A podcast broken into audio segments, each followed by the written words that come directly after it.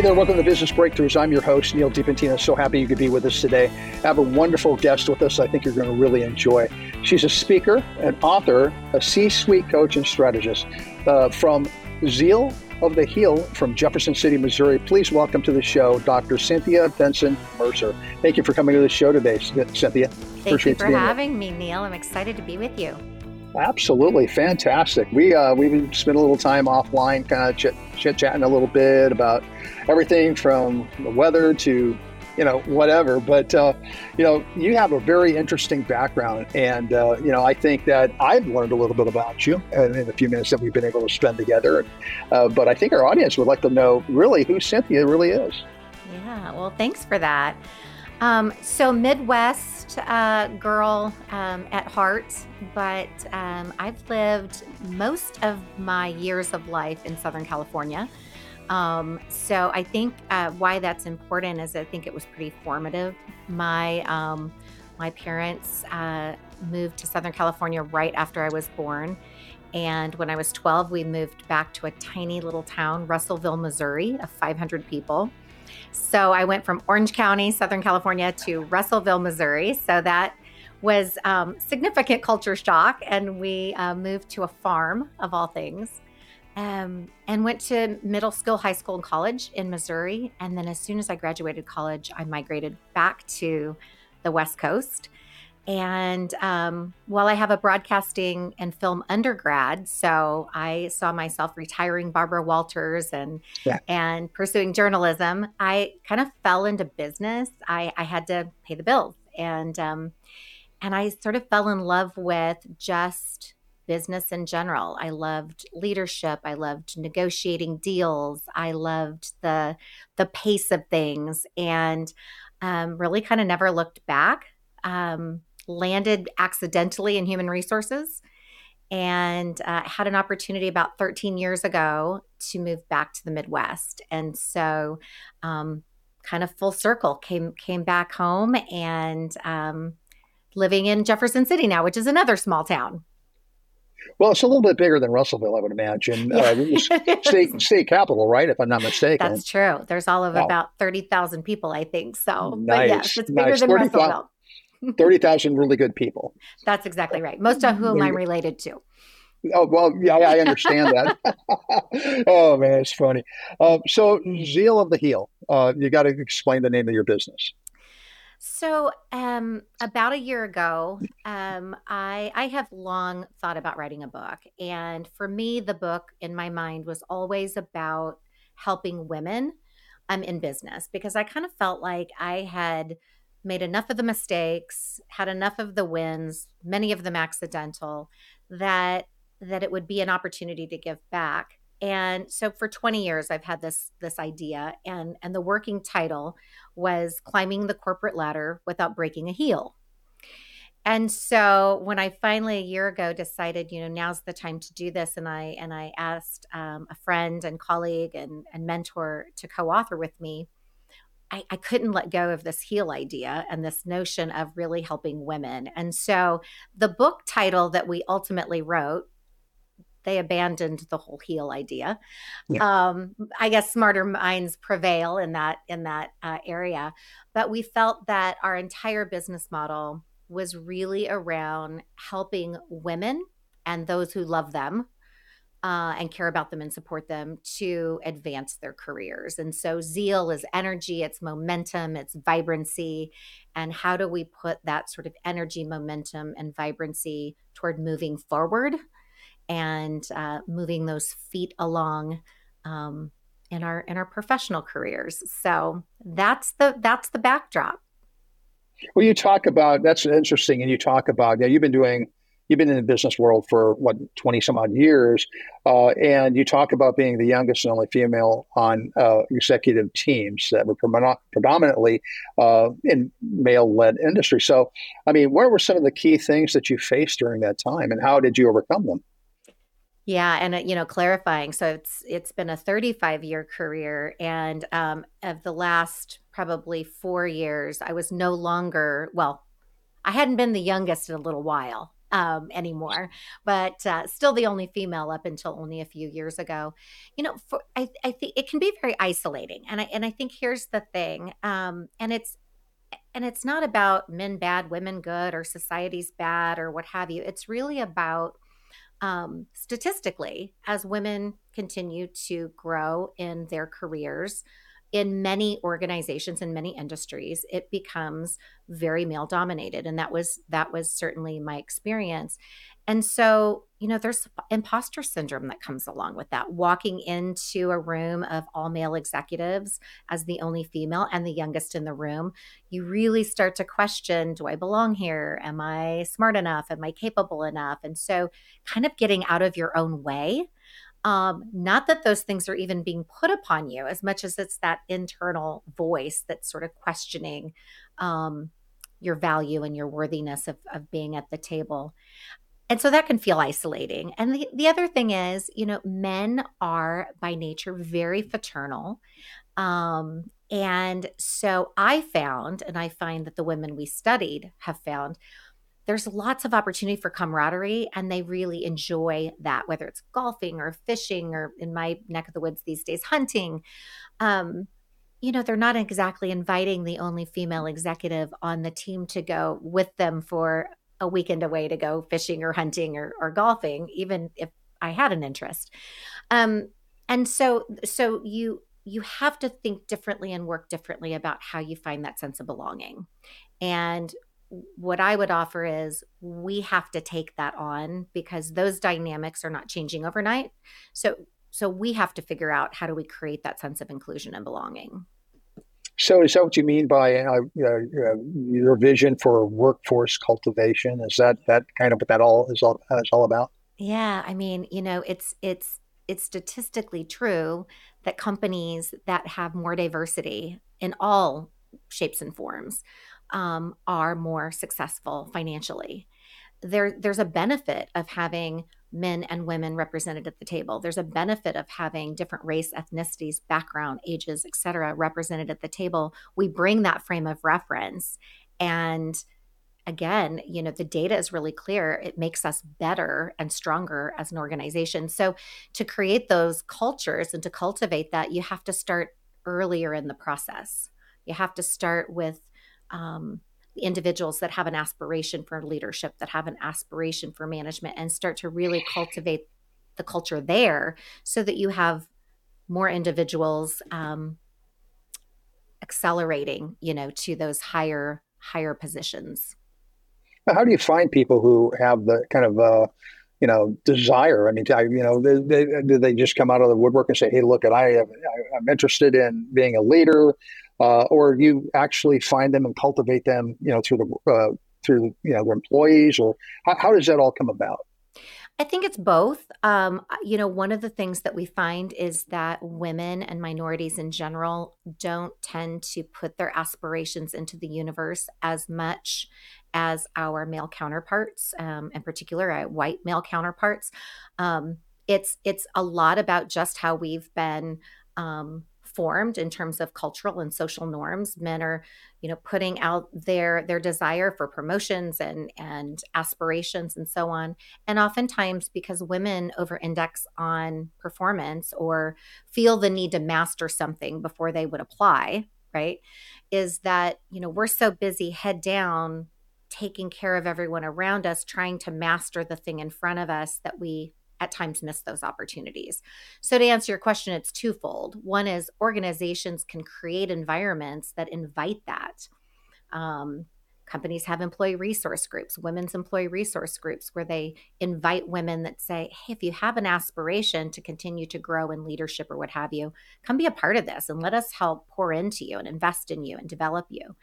Um, that's how I think organizations foster that. What we then do from a person by person perspective is help women to share their voice, to say, put that into the universe. If you have those aspirations, people aren't mind readers. Tell somebody about it. Right, right. So you're just kind of twofold. You, you are talking about the actual person has those type of aspiration, but then also uh, the company has to be open to um, you know, the wanting to, right. you know, have cultivate, cultivate that change and, and, and inclusion and that type of thing. So, what is your process in working with a company to, um, you know, get them to think along those lines and to act along those lines? Yeah, so I typically, from an organizational development perspective, um, oftentimes we're working with CEOs that are reaching out to us um, through some other referral or they've seen us speaking at an association meeting or what have you. Um, and so they bring us in because they're they're motivated to create that type of environment. Um, we really get pulled in uh, rather than trying to insert ourselves in an environment. You have to have the appetite um, you know to to make those kinds of cultural changes or impact and then we often just start with looking at what are their succession plans what is the makeup of their leadership team how are they creating opportunities for um, all individuals to um, to move through their ranks of manager leader etc. how are they considering their recruitment processes are their recruitment processes um, bringing in diverse candidates or are they um, in, insular and, and they're not necessarily reaching a diverse population? When you look at the numbers, we start a lot with data. What is the what is the makeup of the geography? What is the makeup of the organization? Um, and what are their end game? What what are they hoping for? And so from there, we can really plug in and figure out where do we begin to create a path for more people to have the tools and skill set and opportunities. Okay, so um, I mean that sounds reasonable to me. Um, now, you know, I'm, I'm old school. I've been in business now for over 40 years uh, myself, and so I've seen a lot of change over the years. Do you think? I mean, do you see change as uh, things getting uh, better, getting you know more inclusive as time goes on, or is that still a struggle? I wish it, I wish I could say I think it's changed a lot. Um, you know, the reality is that there remains a 17% wage gap between men and women for like positions. And only 10% of the Fortune 500 CEOs are women. Yet, women are outpacing men in the in the workplace in terms of the number of females to males and women are outpacing men in advanced degrees. So at some point we have to we have to pull back and say what is holding back? Why are we thinning out in terms of the diversity as individuals reach those vice president and above levels? Um, and how do we remove those barriers? And so our approach really is less about um, focusing on what's broken and focusing on um, the negative.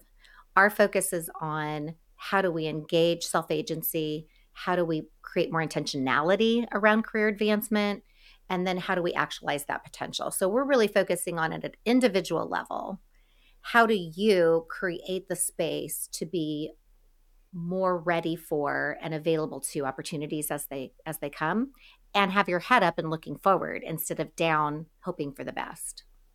So you talk about the uh, now, near, next methodology. Is that that's what that's all about, right? That's what that's all about. I happen it. to have a prop. oh well, you know, just happen to have one sitting right here next to you. Where did right. that come from, right? exactly. Imagine that.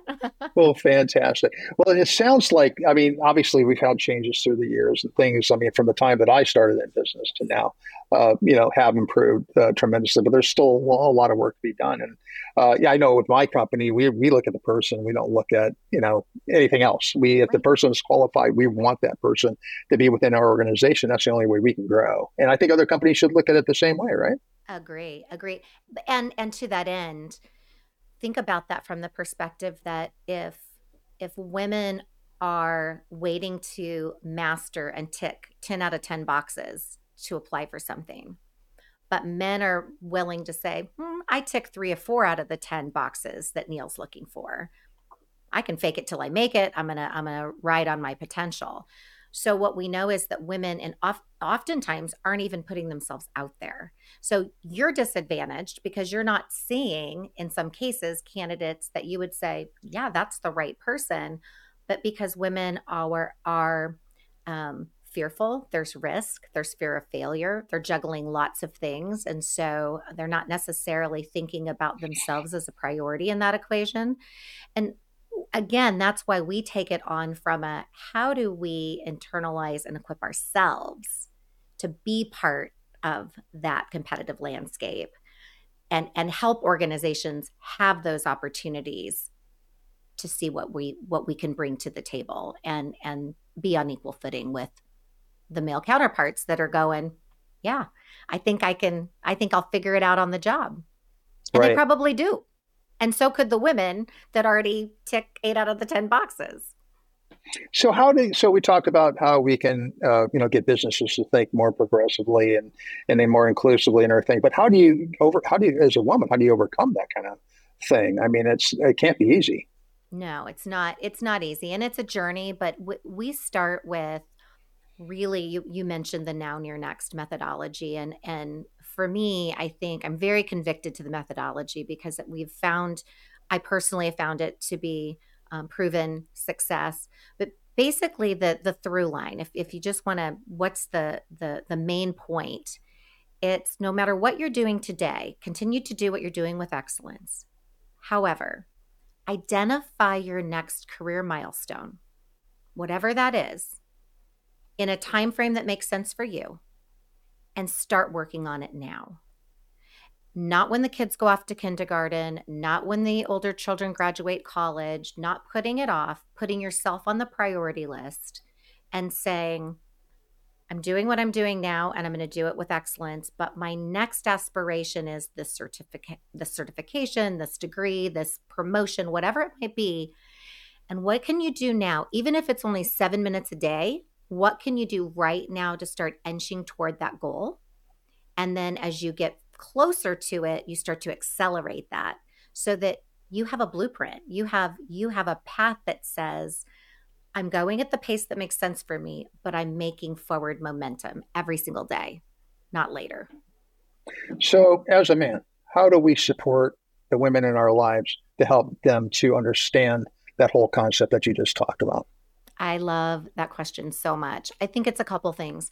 We talk about boundaries um, in the first uh, portion of our book, which is, you know, we take on, as women, we take on a lot. And statistically, we still take on the lion's share of the household uh, responsibilities, whatever those might be, depending on whatever type of, you know, season of life you're in. And, and most of us do it because we want to. It's not as though it's you know thrust upon us or burden. It's it's because it's how we're wired and we want to and we want to take care of the kids or the spouse or the significant other or whatever's going on in our world. Um, but we really encourage women to create boundaries and find time to invest in themselves that it's to unapologetically guilt free invest in themselves. And so I think what I think what our male counterparts in the business world, in our home life, et cetera, is to really empower the women around you to say, How are you investing in you? Where are you carving out time that's uniquely for your benefit that you can go do that guilt free, unapologetically? Um, and, and helping to make space for that and making that okay. And then the second thing I would say is um, inviting them to share their aspirations and put a plan toward it and not put it off that that even if it's little baby steps to be doing something toward their aspirations rather than feeling like they have to wait till everybody else around them is where they need to be before I can before I can pour into myself. It's that whole put your mask on first. Yeah. That's amazing. I love that. Great answer. I love uh, everything that you've said so far. Uh, has been just like spot on. I appreciate that. Um, we are getting kind of close to the end of our time together, uh, and so I would be remiss if I didn't, you know, ask you about your book now near next. So let's talk a little bit about the book, what it's all about, and um, and we'll talk about where we can get our hands on it as well. Absolutely, Neal. Thank you for that. So yes, now near next, um, a practical guide for uh, mid career women to move from professional serendipity to career advancement. When we think about mid career, one of the things that we found in our research is it's really long. So think of it like three decades 28 to 58. You're past that sort of emerging climb and you're before the encore career um, the post, you know, professional grind. It's that big, long time in between. And we found that women get very restless. And when we unpacked why are they getting restless, it's because they don't necessarily feel like they've lived into all of their potential. And so in in essence, we cover we cover three big steps. One, energize your self agency, make space and time to invest in you and really understand what that means. The st- second step or the, the middle of the book is really about what should be your next how do you make sure it's fulfilling and that it's going to be something that is going to give you a lot of satisfaction and joy and still make money at it and then the last uh, section is on building a network and an infrastructure around you. How do you make sure you have supporters and mentors and coaches um, and resilience and that you're pouring into your whole self? So that in essence is is the book i we are finding it's resonating with men as well as they are asking the great question that you asked earlier in terms of how they support the women in their life their wives their sisters their daughters their colleagues etc um, it's available with a lot of bonuses right now. So our publication date is March 19th. But if you purchase the book on our website, www.zealoftheheel.com, we have $600 of free training and education that comes with the $28 purchase of the book. Or you can purchase it on Amazon, Barnes and Noble, or wherever books are sold. And um, all of the books that are going in pre-sale, as long as we're aware of it, we are honoring those uh, those bonuses. And so we're hoping that you buy it for yourself and for the incredible women in your life, and and honor them by giving them time to invest in themselves. Outstanding. I appreciate that. So we're getting to again we're getting to the end of our time together can you give any final thoughts you'd like to leave our audience with I just think that uh, if you're a woman out there listening, look up, look forward, and think about what your next is. Start working on it today. And if you're one of the wonderful male listeners, um, love up and honor the women around you by giving them that space to do the same. Fantastic. And if our audience would like to get in contact with Cynthia, find out more about you, more about Zeal of the Heel, how do they go about doing that? So www.zealoftheheel.com is our website. We're on all the socials under Zeal of the Heel, Facebook, Instagram, and LinkedIn. And we would love to uh, love to hear from your audience and engage with them. Sounds great. Cynthia, thank you so much for being a guest. You were wonderful. Thank you so much. It was so nice of you to have me. Absolutely. Hey, that's all we have for today. So thrilled that you could be with us. Business Breakthrough is sponsored by Titan Media Worx. Check us out at titanmediaworx.com. That's work spelled W O R X. And check out all of our other great hosts on the Small Business Delivered Network at smallbusinessdelivered.com. Until next time, have a great day. Look forward to seeing you. Thanks. Bye bye.